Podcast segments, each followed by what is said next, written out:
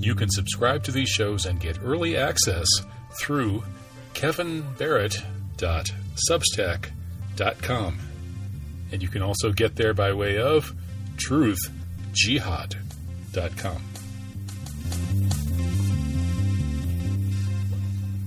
Welcome to Truth Jihad Radio. I'm Kevin Barrett, finding interesting people to talk to from all around the world, especially people who can cast some light on the uh, darkest shadows, the areas where the mainstream narrative completely breaks down. I'm happy to be bringing on my Veterans Day colleague, Sami Jamil Jadallah. He is a uh, Moroccan American currently back in Morocco. He's an international business consultant and runs a wildlife foundation in Morocco. And we just recently had some communication about the witch hunt against Qatar for not being woke enough for the woke brigade and uh, things related to that. Anyway, it's it's good to talk to you, Sami. How are you doing?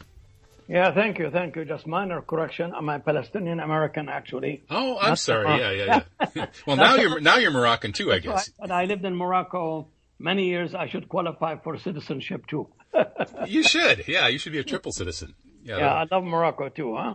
Yeah, yeah. I, I, wish I could actually have Palestinian and Moroccan citizenship. Those would be at the top of my list, actually, for second yes, passports. really, huh? Yeah, yeah. absolutely. I, I, love Morocco. I, I lived there for a full year and I visited many times. And of course, Palestine is uh, very dear to my heart as well. So, yes, yeah. Yeah, yeah, that's it's the that's the center of, of the struggle against evil right now in the world, isn't it?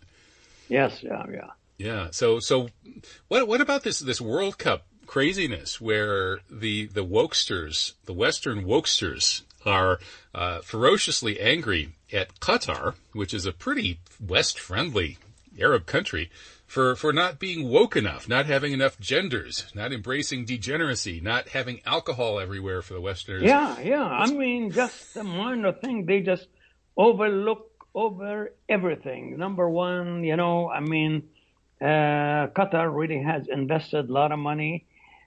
Almost all the money has been invested in the World Cup has been invested in the infrastructure. Okay? Mm-hmm. And not only just in the stadium. So the thing about that, they say, you know, a lot of money has been wasted. It's not true. Okay, Qatar really began to really rebuild itself in, uh, in the last 12 years. And Qatar has played a very, very active and supportive role of the United States in bringing about, you know, some kind of an agreement with the Taliban.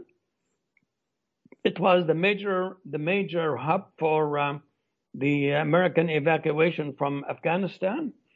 It has uh, hosted a number of uh, peace conferences, the last one about Chad, okay, and it has played a very, very major role, really, actually, in support of um, of U.S. policy, huh?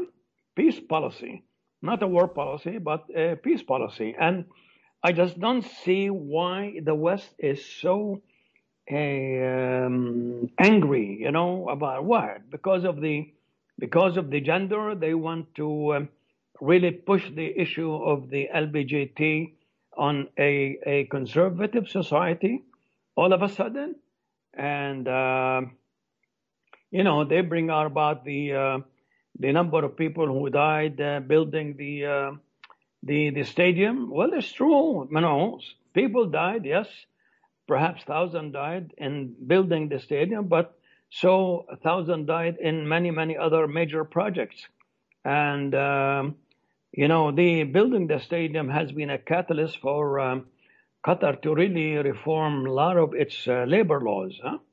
Okay. And, uh, you know, uh, so um, I don't know why is it such a, a really well orchestrated campaign against Qatar. Even today in the New York Times, there is nothing nothing good to say about Qatar, you know, and and and it's really uh, kind of mind-boggling and very disappointing to see such a ferocious uh, uh, hate campaign against um, Qatar, huh?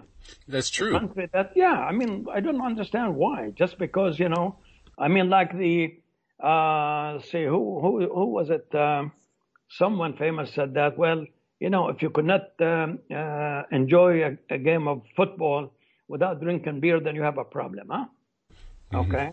And we saw, we saw in England and France and other places, you know, these hooligans and the, the thugs that got drunk uh, at these games. And, you know, also some countries in Europe, they ban alcohol in the stadium.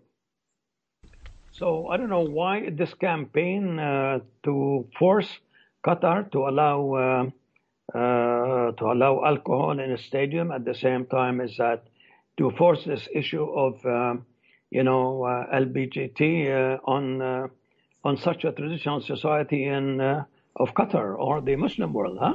You know, I, I wonder. I wonder if it's because these issues, these woke, uh, especially these gender and LGBT type issues, are now becoming sort of the new ideological rationale for what's left of American imperialism. We see this in the fight with Russia, that uh, the Russians in general, and of course Vladimir Putin has spoken about this very eloquently, uh, don't accept this stuff, and neither does mo- much of the world. So the West, and, and particularly the, the fully American occupied parts of the West, such as Western Europe, are maybe defining themselves in opposition to the rest of the world by very loudly identifying with these kinds of decadent uh, cultural tendencies.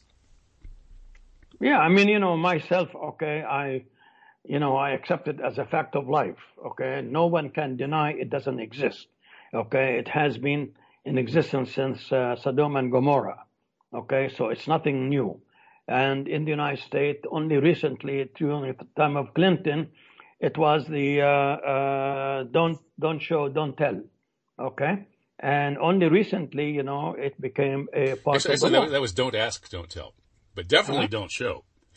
Yeah. So I mean, I mean, the thing about it's a it's a recent thing that um, uh, uh, let's say uh, you know homosexual homosexual act has become uh, accepted uh, in the community and uh, the law.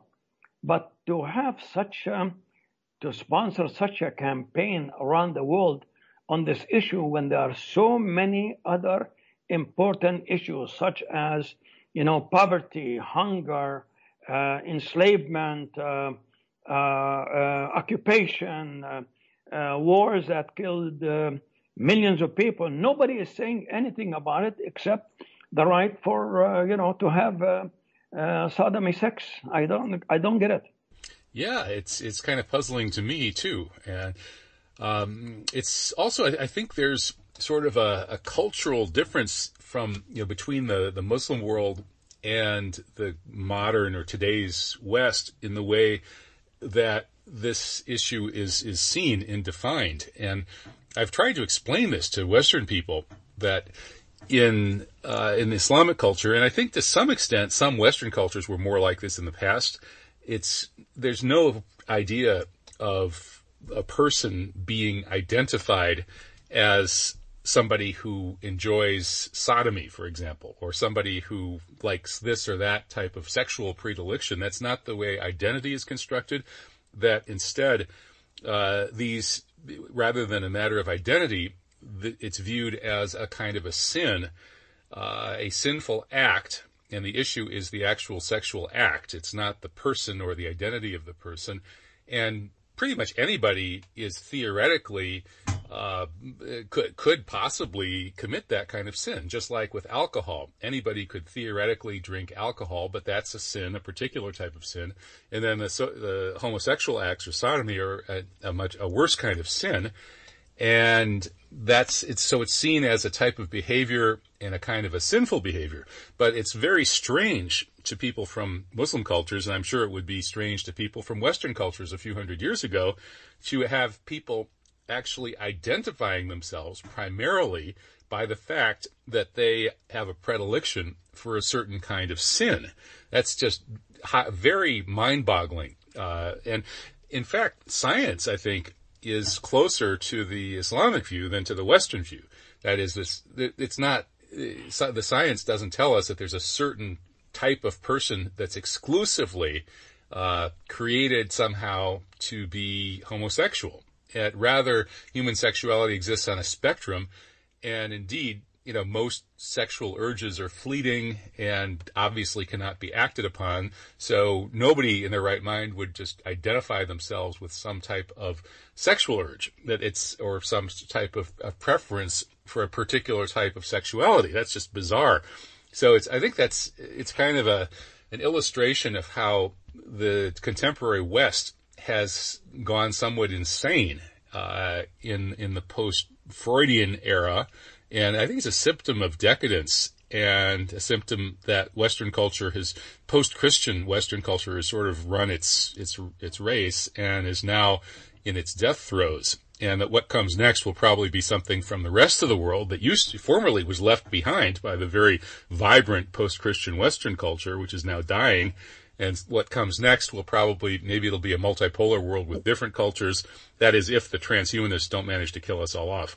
Yeah, but you know the thing the thing about it that we just have to accept that certain countries or certain faith or certain religion or certain societies have a different moral uh, standards. And so, you know, we, no one should really push one ideology or on the others. Okay. In the United States, okay, it's legal. It's fine. No problem. We have to accept it but we have to accept it legally. But we we do not have to accept it morally huh? or religiously. So nobody can force me to accept it in my faith or in my uh, culture. So, but I accept it as a legal uh, uh, issue that has been approved, uh, you know, as a law. But the issue I have here is that you know, the contradictions of this moral issue. Um, you know, when North Carolina uh, voted against the uh, the use of the toilet, okay, you remember a couple of years ago, right? There was a big issue about the the use of toilet in high school, huh? And uh, around the country, you know, sport teams, conventions, uh, uh, organizations, they boycotted North Carolina over this issue, and yet they say nothing about, let's say, the 2 million people in Gaza who have been besieged and imprisoned by Israel for 12 years. They've been killed and bombed and destroyed every day, and nobody say anything. In fact, okay, many states they they even pass legislation that any boycott of Israel is illegal, when in fact a boycott of North Carolina was not illegal. You can you explain it? I mean, just can you explain? yeah. Only through mass insanity. yeah, a, I mean, yeah. I mean, you know, the thing about it, you know, uh, I mean, I, I, no, I, I think, I think the the issue with Qatar is um, is envious. You know, I mean, could you imagine? I today I uh, I read an article in the uh, uh, New York Times how how decadent the uh, royal family of uh, Qatar with their billions of dollars, when in fact one man, one man, Elon Musk, he has over three trillion dollars. How did he get it? You know, mm-hmm. and nobody say anything about it. Nobody say anything about one man amazing such money in such a short time, in 20 years, Elon Musk is worth about 200 or 300 billion dollars. And nobody say anything about it. Well, Alex yet, Alex Jones is worth a trillion, or at least that's what they, they claim. Yeah, a trillion. Yeah, it's a trillion, not billion. I mean, trillion. So, so the, the thing about it is that why is it that people are envious of the people in the Gulf having money? Okay, I mean, you know, it's about time. Nobody, nobody uh, uh, accused the United States of decadence when it has all the money and all the power and all the technology and all the arms and all the aircraft carriers and all the wealth. Okay, and you know there are so many wealthy people in the United States that uh, what I mean I could say maybe maybe they are um, uh, worth more than 98% of the world. Mm. Well, I, I, think that's a legitimate problem, whether it's in Qatar or the United States, although it's probably a, a, much more significant problem in the United States because, you know, Qatar is a small country. So that's it. The influence it has on the world is is modulated by its being relatively small. The United States is a is a very big and powerful country that's been trying to dominate the world, and the fact that our system here in the United States allows for a corrupt mafia of billionaire oligarchs to basically buy up all the power and buy up all the politicians and write the laws to favor themselves. And incidentally, because uh, a ridiculously high percentage of them happen to be ethnically Jewish, and virtually all of those are radical Zionists, they have hijacked U.S. foreign policy and uh, created immense uh, destruction and suffering and, and harmed America's own interests. There are all sorts of problems with the fact that we Americans tolerate this billionaire oligarchy to run our country. And we would be much better off if we followed Bernie Sanders or even further than that and yeah. uh, asked why there should even be any billionaires in the first place and then confiscated their ill-gotten gains. Obviously, all the social media companies, starting with uh, Facebook and including Twitter, should be uh, immediately seized by the U.S. government under a state of national emergency and run under the First Amendment because we're in an, a, a, free speech emergency right now as these oligarchs have taken over our modern public square and impose censorship. And even though Musk is doing a little better than some of the other oligarchs, there's no question that the public square should be the public square. It should be publicly owned. It should be part of our public infrastructure, as should so much else, including our energy infrastructure, which shouldn't be run by private oil oligarchs. Our banking infrastructure yeah, yeah, should yeah, be exactly. public I banking. Mean, right. So, so the, our problem is not the rich people in Qatar. Our problem is the rich people in the United States. Exactly. I mean, you know, the thing about it that just look at, uh, let's say, a company like GE. Uh, uh, it made about $20 billion and paid zero money in taxes. That's unconscionable. And the same thing with the oil industry. Okay, they're not paying any taxes, and yet the poor man who works, uh, you know, 15 hours a day, he has to pay taxes. And I, I agree with you. I think that let's say uh, uh, organization, public media like uh, Facebook and Twitter and uh, LinkedIn, they are really controlling the uh, the uh, the public square, huh? Okay, the free speech. I I was I was censored um, by uh, LinkedIn uh, because I referred to the to the Israeli settlers as terrorists. You know. really? oh my yeah, So I, I I was censored by them when in fact you know, uh, Israeli, uh, uh, other Jewish um, writers, they refer to them as terrorists.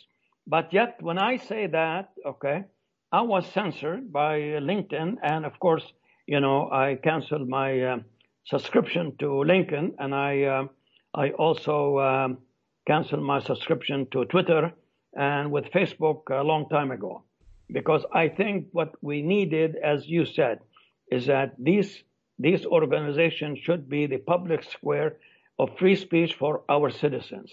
No censorship. Because anytime that you mention Israel or you mention Zionism or stuff like that, okay, then you are censored. You know, we need we need a Hyde Park corner in every town and every city. Okay? Uh, to I give agree. People uh, a chance. To give the people a chance to stand up and speak out.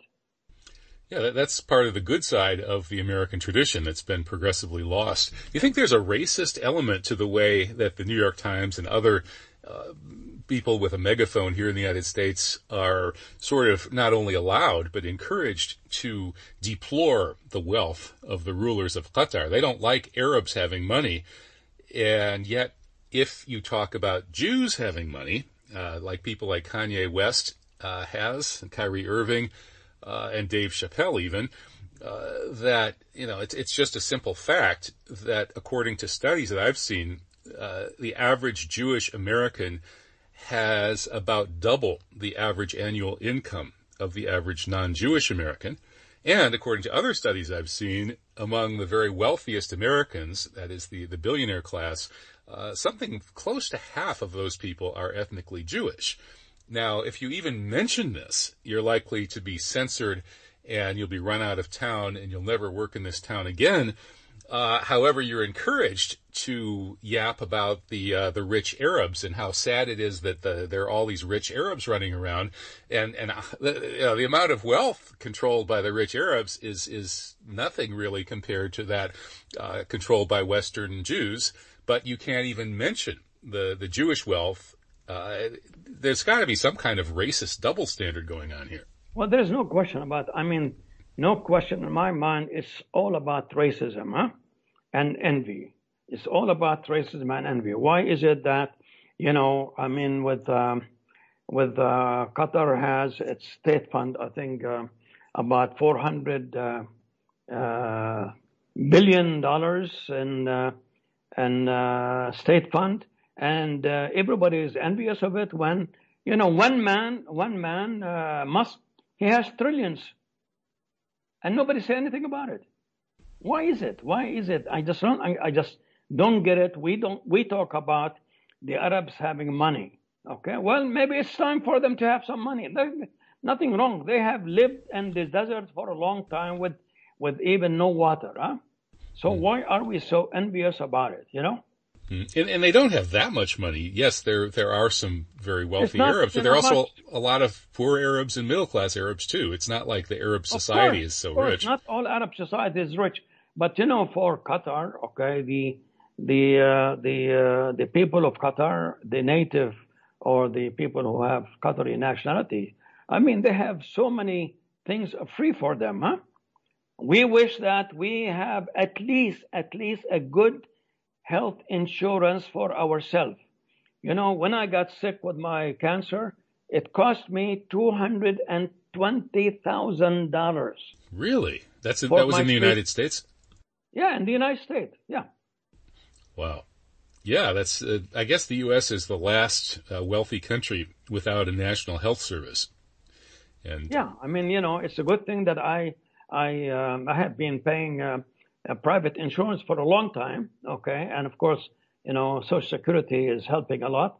But imagine, imagine that one person like me, okay, with a course of treatment of about seven months, had to pay $220,000.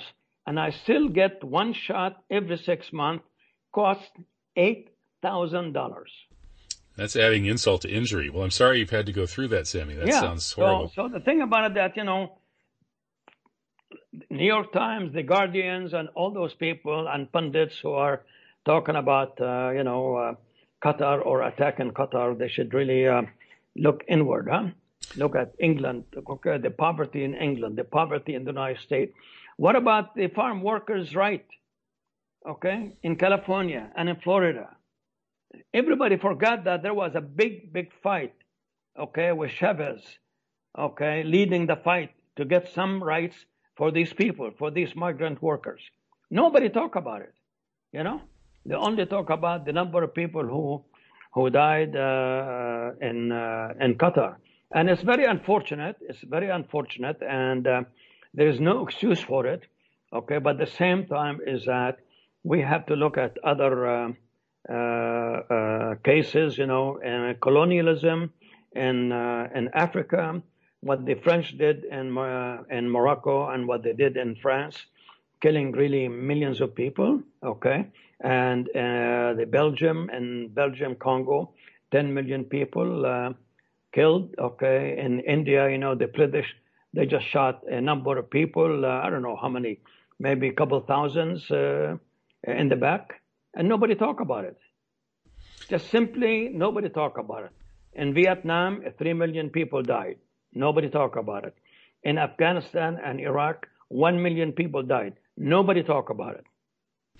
Yeah, there's a double standard there in with the uh, Holocaust and genocides. I've had Gideon Polya on the show many times. He's an Australian scientist who's a specialist in comparative Holocaust and genocides. He's from a, a Jewish background himself, and he's talked about how the the Bengal famine, so called during World War II, was really a deliberate British extermination of some what's it, 10 million, a huge number of people. The uh, the so-called Irish potato famine was also a British engineered deliberate genocide of Ireland. And these kinds, uh, this, these are just a couple. You mentioned a whole long list as well. And in all of those areas, uh, they're, they're, the, the free speech rules in the United States seemingly allow people to say positive things about the British Empire and to refer to the uh, potato genocide as just a famine, uh, to talk about British policy in World War II and ignore the Bengal Holocaust and so on. In other words, you can basically say anything you want and deny, you can even deny these Holocausts and genocides or minimize them. You know, Turkish people are always kind of minimizing what happened to the Armenians, and the Armenians, yes, of yeah, course, that's are true. Unfortunately, right, yeah. and, and the Armenians are maximizing it, and so there's a, you know free speech seems to apply to every Holocaust and genocide throughout all of human history except one, and that's the incomparable magic six million Holocaust, which actually probably is the most, the received version of that is probably the most exaggerated of all of the received versions of any of the Holocausts and genocides around. But you're not, that's probably the reason you're not allowed to talk about it, because if you have a free discussion of it, suddenly not only will it become not so incomparable, and we'll see that there were all of these other Holocausts and genocides that were actually but, much worse, but we'll learn that most but of you know, we... uh, you know, Kevin, I tell you, I mean, we just have to admit that what happened in Germany, you know, whether it's six million or not, it is just unconscionable, huh? Okay. And we, yes, we must not forget that. We must not really forget that. But at the same time, let's not make excuses for others. Mm, that's okay? true. You, well, yeah, it, it, was unconscionable, but, no? but, but the other, the, the war crimes committed by other sides during World War II were at least equally unconscionable. That is, if, if, if we accept the revisionist view of the Holocaust, according to which the actual number of victims was much lower than six million, that the mass gas chambers were a fiction, that there, there were no mass gas chambers, and that there was no yeah. deliberate extermination policy, that instead the plan was to get Jews out of the Reich, and indeed there were all kinds of massacres, deaths, some of them the fault of the Germans, some, the majority probably because there was no more food or fuel left during the uh, last uh, year of the war. Uh, well, if, you know, uh, you know, if, if we take that, if, if that, if the revisionists are right about that, and I don't know if they're right or not, but I've read enough to know that there's a pretty good case that they very well might be. Then comparing that to the fire bombings of Dresden and Tokyo uh, and other cities, and the nuclear bombings of Hiroshima and Nagasaki, and uh, the, what the Japanese did, in, not in China, in the POW camps, and so on and so forth, the Germans end up looking like, yeah, they're war criminals, and the racism against Jews was terrible. The racism against Gypsies and their general. That's true. That's true. We right. have to admit, we have to admit there was racism, and the Holocaust was an up, obnoxious crime against humanity. There's no question whether you know whether it's two million or five million, whatever Okay, mm. when you target certain people for death, then there's a problem. You know, I mean, mm-hmm. to me. So for me, uh, the Holocaust is a is a subject that I uh, uh, I keep in mind because of the fact that as a result of the Holocaust, the state of Israel was founded. Okay, and as of the result of the Holocaust, you know, the Palestinians were exiled. Okay. But let's not forget what happened in two towns like Hamburg, Dresden, you know, Tokyo, okay? What happened to the Japanese invasion of Southeast Asia and the hundreds of thousands of people killed, okay? The number of people who got killed in World War One by the civilized European, okay? You know, using uh, mustard gas and napalms, okay? So I have a problem. I have a problem with all this, you know, contradiction of Western morality. Huh? I really have a problem, and nobody, like I said, nobody say anything about uh, about these crimes. They just forget it. So. Uh, uh, yeah, it, know, it, seems like the, the, the other side's crimes uh, have been mythologized, and so it seems to me that many of the worst abuses of U.S. and Israeli policy since World War II have been driven by this myth that we were the good guys and the Germans were absolute evil. And so now basically we have uh, a carte blanche to do whatever we want. And I think the Israelis have had that attitude. The Americans have to some extent had that attitude too. And it's really led to a degradation of the morality of the way that, you know, they, of course, what Israel, this slow motion genocide that Israel is perpetrating in Palestine, and of course the American imperial uh, Holocaust, which, according to Noam Chomsky and uh, and Andrei Vltchek, who wrote this book on Western terrorism, they total up about 60 million uh, deaths of civilians for the most part as a result of these U.S. military and CIA interventions since World War II. So if the U.S. has massacred 60 million since World War II, that's 10 times the uh, official number of the, the Jewish Holocaust in World War II. Yes, yeah, and, and we've and we've done that because we are intoxicated with the view that we are the good guys. And why do we have that view? Well, in part because of this public myth about World War II, which is actually just not true. The Germans were not the entire the, the villains in World War II. World War II was a lot more complex than that. So I, I think that one of the reasons we're prohibited from talking about World War II and the Holocaust is that if we had a free discussion of it, we would quickly learn that we weren't the good guys, and suddenly this this mytholo- mythological rationale for American imperialism and Zionism would disappear. And that, that's why there are these hate speech laws across Europe. That's, that's why anybody who talks about the Holocaust and World War II gets fired, their career gets ruined. It's because the facts don't support the myth and they can't allow us to discuss the facts. Well, I think myself, you know, I think that anti-Semitism is driven uh, by Western Europe. Okay, I think that Western Europe is perhaps the most anti-Semitic of all organizations. From the from the 15th century, England barred the Jews from England. Okay, and throughout Western Europe, the Jews have been chased out, and you know uh, only the Muslim world welcomed them. Huh? Okay, so but the you know again you know the the issue of we have to look at. Well, well Sami, let, let, me stop you there. Well, why do you think it is that the Muslim world actually has, has had a lot less conflict between the dominant societies and the Jewish communities um, than than the Western world and many other parts of the world have? Because I tell you, I mean, the Muslims, uh, as a Muslim, we are not anti-Semitic. I think that anti-Semitism is a Western culture. It's a Western value driven by the West, okay, of their hate for the Jews. Okay, and the Arab world is not driven by by anti-Semitism like the uh, in Europe.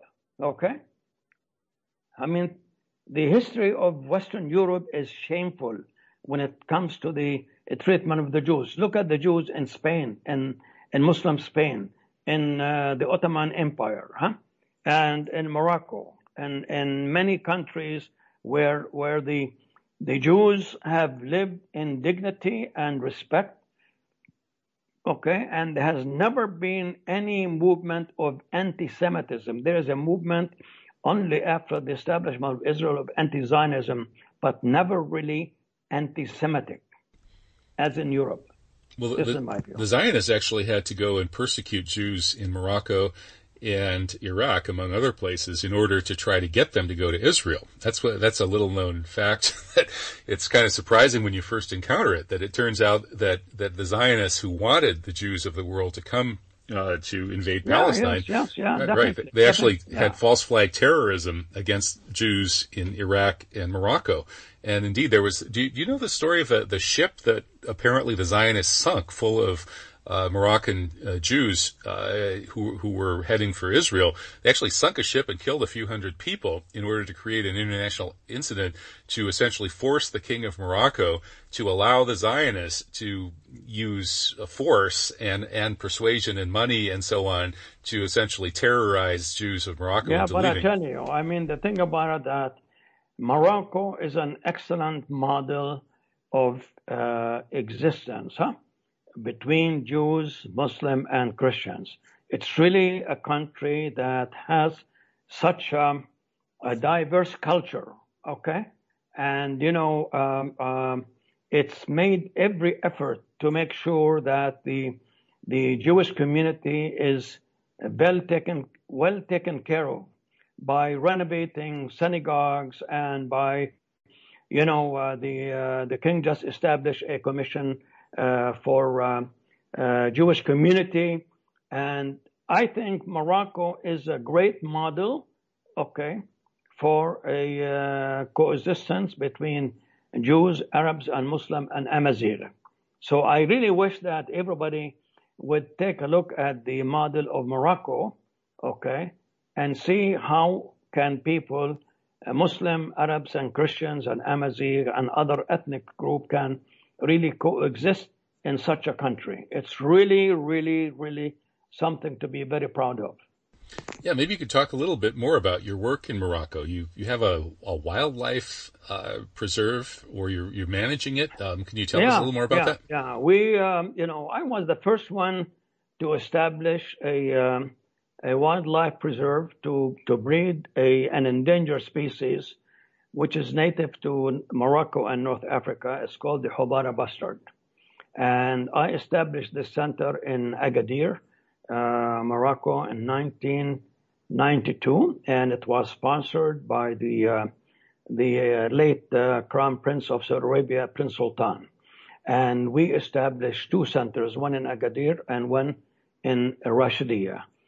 And uh, uh, then the uh, the Arab Emirates they came in and they established a very big center in Missour in Morocco, with about um, 800 and um, they're producing thousands of houbara, which is an endangered species. And so here we are in the south of Morocco. I've been here five years and um, we have established a, um, a houbara breeding center and we are doing very well, producing thousands and releasing thousands into the wilds. So uh, it's a great thing, you know. I mean, um, um it's a lot of hard work and uh, takes some investment. We in technology, in genetics, and a whole lot of things. Huh? So um, yes, we are doing a great thing in keeping uh, and uh, keeping an endangered species from extinction. So we are sending thousands of houbara into the wild.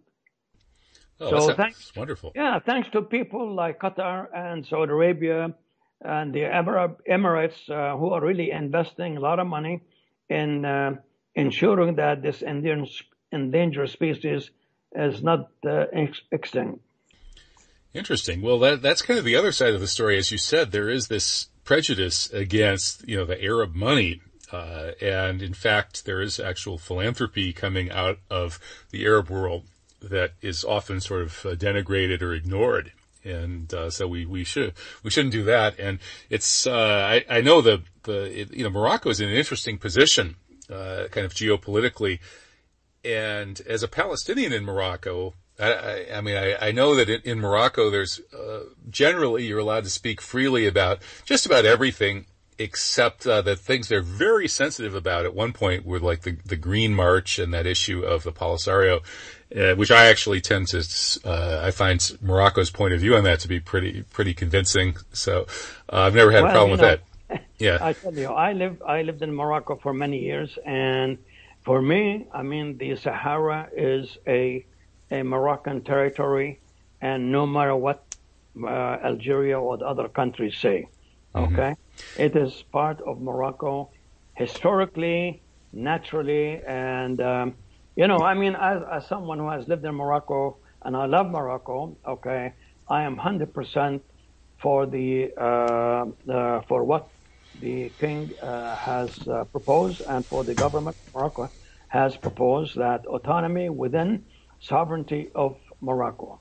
Mm. And, uh, you know, uh, Morocco has invested a lot of money, a lot of money in, in the, in the Sahara, in the Moroccan Sahara uh, in towns, infrastructure. Perhaps hundreds of billions of dollars have been invested since the Green March, which was a great, a great thing to me, at least to me, you know? Mm-hmm. Okay. Mm-hmm. Yeah, so no, I actually, I agree. biased. Yeah, yeah. Maybe I'm biased, but I am biased. Okay. I don't uh, deny it. I'm biased for, uh, for Morocco and what it has done uh, uh in the Sahara and its own country. Huh? It has done a great thing in terms of infrastructure, in terms of roads, uh, hospitals. You go to town like Laayoune and Dakhla and uh, Tiznit and other towns in uh, in the Moroccan Sahara, and you will see the difference. You will see the difference. So the Polisario, they're just really, you know, renegaded, you know, um, self-serving organization, frankly speaking. I mean, this is my opinion. yeah, no, I, I, actually agree with you on that. You know, when I f- first did my Fulbright work in Morocco back in 1999 and 2000, I remember that there was kind of a bias among you know the, the kind of left-leaning, right-thinking kinds of uh, academicians who went to Morocco, sort of bought into this narrative of the poor oppressed Polisario and the Sahrawi and so on. And when I looked into it, I wasn't really convinced for some of the reasons that you mentioned, and also the fact that this uh, this was part of Morocco for centuries. That, that yes, exactly. Historically, yeah, it was. You know, I mean, it Morocco has extended all the way to Senegal. The sovereignty of the kings and the Sultan of Morocco have extended all the way to Senegal. Right, and so this this this idea of break, historical fact. Right, right. And, and, and the other thing I, I, noticed was that all this rush to sort of try to break up countries into smaller units and make them weaker uh, and impoverished uh, is actually not in the interests of the people of uh, of these formerly Western colonized regions. And so, course, you know, course, right? It's it's it's sort of sort of like the uh, the Yinon plan uh, for for the middle so-called Middle East, or you know, we might call it West Asia. Uh, the Yinon plan in is you know, from this Israeli thinker uh, who wanted to break up the countries in the neighborhood of Israel into smaller units, so they would be uh, more amenable to manipulation, exploitation by Israel, and they wouldn't pose any security threat. And we see that kind of thing all over, where where the West likes to have these smaller countries broken up into small pieces, not cooperating with each other, so they can be played off against each other, and their resources can be exploited more easily. And it seems Absolutely. to me, yeah. So so that's one of the reasons I think that you had this this kind of fake concern with the Sahrawis among the Western liberal left. Yeah, they were playing yeah. the colonialist hypocrisy. game. I tell Yeah. you, it's nothing but hypocrisy. It's really nothing but hypocrisy. You know, they should come to Morocco and see what Morocco is all about. They should see what the government of Morocco has done in the Sahara, contrary to what Algeria, okay, has done for the Polisario in the area controlled by Polisario. It's refugee camps. Come to the south of Morocco and you will see cities, towns, hospitals, roads, schools, universities. All the good life, you know? The people have never had it better than when Morocco really reclaimed back its territory with the Green March. And it's ironic that Morocco's been able to do that without the kind of oil money and gas money that Algeria has. Algeria has a lot more resources, and yet, as you say, they Yeah. haven't haven't invested nearly Because, as much. you know, I tell you, in Algeria, the military is looting the country. $100 billion disappeared during the time of Bouteflika. And could you imagine a country, a country of 40 million people electing a president who was comatose? He did not even make one single statement. They only had his pictures. he, he was almost as bad as Biden. Of course, Just you know, I mean, could you imagine? To me, it's just mind-boggling that a country, a country, or you know, of course, it's the military, huh? Okay, that can elect someone who's a comatose. He could not. Well, talk. that's we we elected a bunch of comatose people in the latest American elections. you know, they they put his pictures and, in rallies. right. Yeah, yeah. Algeria definitely has its problems. It's kind of too bad because it, the Algerian revolution against France was was a pretty heroic struggle. Indeed, Of some of my in-laws actually Nobody helped did, them. Nobody denied. Nobody denied. It Yeah. was heroic, but unfortunately, it was it was hijacked by the military. Huh? Okay. Right. Yeah. Which quickly So- became deeply corrupt. Yeah, I really, I really, you know, as someone who loves Morocco and I am uh, treated very well here, and um, you know, the uh, the largest demonstration ever in support of Palestinians was in Morocco, by the way, huh? Right, but see that that's one of the one of my issues with you know I've been thinking about actually moving to Morocco, and I, you know, I'm anno- one of the reasons I want to move to Morocco is that the United States has become so decadent and depraved and owned by these uh, nefarious forces and so on, and the free speech isn't what it used to be. Uh, so I'm thinking of going to Morocco and yet uh, something that quickly, you know, the, the biggest uh, negative there that arose in the past several years was when Morocco bought into these so-called Abraham Accords. And yeah, but you know, I mean, okay, Morocco has its own reason, okay, but it does not change the fact that Morocco is very supportive of the Palestinian cause. Okay, it has its own issues, okay, and uh, its own needs. I mean, for me, I, this is a subject that you know. Uh, I'm not really, uh, how should I say, competent to speak about it. Definitely, I think the conflict with Algeria has a role in it, but at the same time is that it does not affect of how Morocco is committed to the Arab and the Palestinian cause. You know. I mean, so, so, if I, so, so Sami, if, if I move to Morocco and I I do this radio show and the rest of my uh, work uh, from Morocco, uh, will I be uh, have any problem if I choose to very harshly criticize the Abraham Accords and to call for Morocco to back out of them? Well, you know, I tell you, I mean, this is, I think that this is a sensitive subject, and I would stay away from it. I think that I would have to to look at uh, Morocco, what it was has done, okay, uh, uh, for its people, you know, the development, the investment in in towns and cities and education and and hospitals and roads and uh, housing, uh, the investment it made in uh, in in its Sahara. So there are a lot of lot of positive issues to talk about in Morocco. So think about that, you should concentrate on that. If, if I go know, to Morocco, I should try try to focus on the positive in Morocco. You're saying? Yeah, yeah. I think that you should. Yeah, yeah, really, huh? Yeah. Okay. Well, there's enough to criticize uh, in a lot of other parts of the world but I suppose I could get away with that. And it's true that the Moroccan people are very pro-Palestinian. You know, I'd feel much very, more comfortable there. You, very, very. Yeah. I tell you, I, you know, I can say that. Uh, the love I have uh, from the people of Morocco, and like I said, I've been here for many years and I'm very, very proud to to uh, to be in Morocco, and I consider Morocco my second home, frankly speaking, because I have seen nothing but good things from the from the people, huh? And the way I have been treated, both as a Palestinian and as an American, huh? Okay. Yes, it's I, I, I tell you, you could not imagine how great the country is. For God's sake, the diversity, you know, just the diversity. You know, you can see the the the different um, uh, uh, color of people, huh? From the very white, you know, to the very black, okay, and in the same house. Mm-hmm.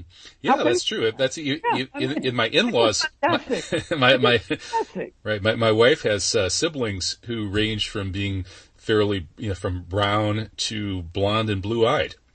It's, uh, yeah, yeah, yeah. So I mean, this is only in Morocco. I mean, as I as I go, you know, to a coffee shop or to a restaurant, and I see families and the different colors. Where can anywhere in the world, in the United States or in France or in Germany, can we say that? You know, such a great racial integration of communities. Mm-hmm. And the the, the, languages are kind of cool too. There's a lot, you know, people. Yeah, everybody's language, at least you know, bilingual, okay, trilingual. The Amazighi. Yeah. I mean, yeah. you know the, uh, you know the. Uh, um, uh, everybody forget that the Amazigh they constitute about maybe 40 percent of the population. Okay, and many they speak, uh, you know, Amazighi. And uh, uh, I was in Agadir about a week ago, and um, I attended a concert of 420 choralists from France and Morocco, huh? and they sang French and Amazighi music. It was wonderful, you know. It was wonderful just to see this kind of a diversity and richness of culture and tradition. You know, uh, Kevin, you could not imagine how beautiful it is when the people on the day of the Eid, huh? And all of them they dressed in the traditional Moroccan costume. Huh? Yes, I, have I've done and that. They go to the yeah. prayer. Yes. It yeah. is fantastic. It's beautiful. Yes, you know? I, I, I, kind of miss that. The uh, yeah Eid in Morocco is uh, is wonderful. It's a beautiful thing. You know the the Eid in Morocco, the the cultural things, okay, is that the tradition, even the, the architect, you know, of all of all the Arab countries, Morocco and perhaps Tunisia and to some extent Algeria have kept a, a um, um, an architectural tradition of Morocco, huh? That's right. The, the, the, the, tiles, the, the yeah. arabesque tiles are, are beautiful. Exactly. Yeah. exactly. Yeah. Not like, you know, like in, unfortunately in Saudi Arabia and Qatar and all the others, you know, it's all Western villas, you know, California style, um, Hollywood style. In Morocco is different, huh? That's right, and, and, there's a living Islamic tradition in Morocco that's uh, appeals to me too. They're they're yeah, uh, it's really you know there's such a, a, spiritual things on a Friday, a Friday, you know, Friday uh, prayer, okay, on the Eid prayer and Ramadan, and Ramadan such a beautiful, beautiful sense of uh, tranquility you feel in the streets, you know, that's true, uh, and the shops and the uh, uh, in the uh, in the mosque, huh? That's right. Okay. I, I, one of one of my memories of Morocco is mosque hopping. Uh, because in, in the United States, some people talk about bar hopping, where they drink alcohol in one bar and they go to another bar and they stay out late. Well, on the night of power in uh, Ramadan in Morocco, which is, I guess they observed it on the 27th night of Ramadan, if I recall correctly, people go from mosque to mosque and stay up all night praying yes, in all yes, of the mosques yes, in the city or as many as you can possibly get to. And it's, they, they, you know, say that there's blessing or this kind of, uh, uh, mystical energy or baraka that you, you can kind of partake of the baraka of each of these different mosques. And so staying up all night, going from mosque to mosque and praying in all these different mosques, praying, you know, Taraweeh prayers and, and so on is, is, uh, was really an amazing experience. There are a lot of things like that. Yeah. So, uh, yeah, yeah maybe yeah, you'll talk me into moving back there. yeah, Islam, Islam in Morocco is such a beautiful thing. You know, for me, it's the kind of Islam I like. It's a tolerant, it's open, it's encompassing. You know, of people. They accept diversity and everything else. Huh? Okay. You know, it's not like the Islam that we saw in in Saudi Arabia in the uh, late 70s and 80s. Huh? Okay. Mm-hmm that created the Mujahideen and all the others. Huh? That's okay? true. Yeah, Islam the, in Morocco yeah. is a it's a spiritual. It's a spiritual. You can see it, you know, in the sense of this, in the sense of sense of decency of the people, huh? Okay. Yeah, there's and, there's, and there's an intellectual sponsorship. The government sponsorship of such a tolerant faith, you know. Okay, the king as the the the Amir of al-Mu'mineen, you know, the prince of the believer, he is also plays a key role in the defining of what kind of Islam uh, we have in Morocco. And thanks to him, this kind of a, a tolerant Islam exists. Mm-hmm. Yeah, when I was there doing my dissertation work, as I recall, uh, there was a, a, well-known scholar named uh, Ahmed Tawfiq who specializes in Moroccan history and particularly in the history of Moroccan uh, Sufism and the uh, you know other religious schools of thought. And he ended up being made uh, the minister of Awqaf, as I recall. And so yeah. the, the, religious establishment in Morocco does seem uh, erudite and the the school of thought that they embrace does appeal to me more than um, than some of the other ones. So yeah, it's it's a it's a very uh, beautiful kind of Islam, and there's a traditional culture that's still alive in Morocco, and I guess that's part of you know bringing it back to where we started. The attacks on Qatar seem to be attacks uh, against any having any kind of boundaries related to one's traditional culture. And maybe the West is jealous because it's lost its heritage, its traditional culture, and so it's attacking the Islamic traditional culture. And maybe, uh, maybe we need to be a little more genuinely tolerant. And but, you know, uh, Kevin, the West would just only love to see a one-eyed Arab terrorist. That's what they want to see. Mm-hmm. Really, this is what they want to see. They like to see Arab terrorists. They don't like to see Arabs having fun, you know, enjoying life, uh, streets, uh, subways, hospitals, clinics, uh, schools, universities, research, you know, um, um, um, uh, science and everything else. They just don't like that. They just want to see the ugly Arab. Unfortunately, I think there's there's a lot of truth to that, and that's you know it's it's partly a it's Edward Said wrote about how these kinds of stereotypes evolved historically in, in Orientalism. It's all about Orientalism. It's Yeah. all about Orientalism. That's all, huh? yeah, You know? yeah, There is such a there's such a uh, historical uh, uh, intolerance and uh, uh, uh, hate, you know, for the uh, for the uh, Arab and Muslim East. And, and even these coun- countries like uh, Qatar and to some extent Morocco that have kind of taken a balanced policy on many of these issues and tried to tried to play the role of interlocutor and to try to solve some of these problems. And, you know, Qatar has actually you know done that. They've they've uh, tried to work positively on the Israeli-Palestinian conflict. They've tried to work positively in the conflict between the Ikhwan, the Muslim Brotherhood, and its enemies in the region. And they've, Yeah. they've generally tried tried to play a positive role. And this is the way they get paid back. Very, you know, I mean, just just look what happened, okay, during the evacuation of thousands of people from Afghanistan. Where they came from? They came to Qatar, okay, you know, and Qatar made it made its country and uh, it available to help all these people, huh?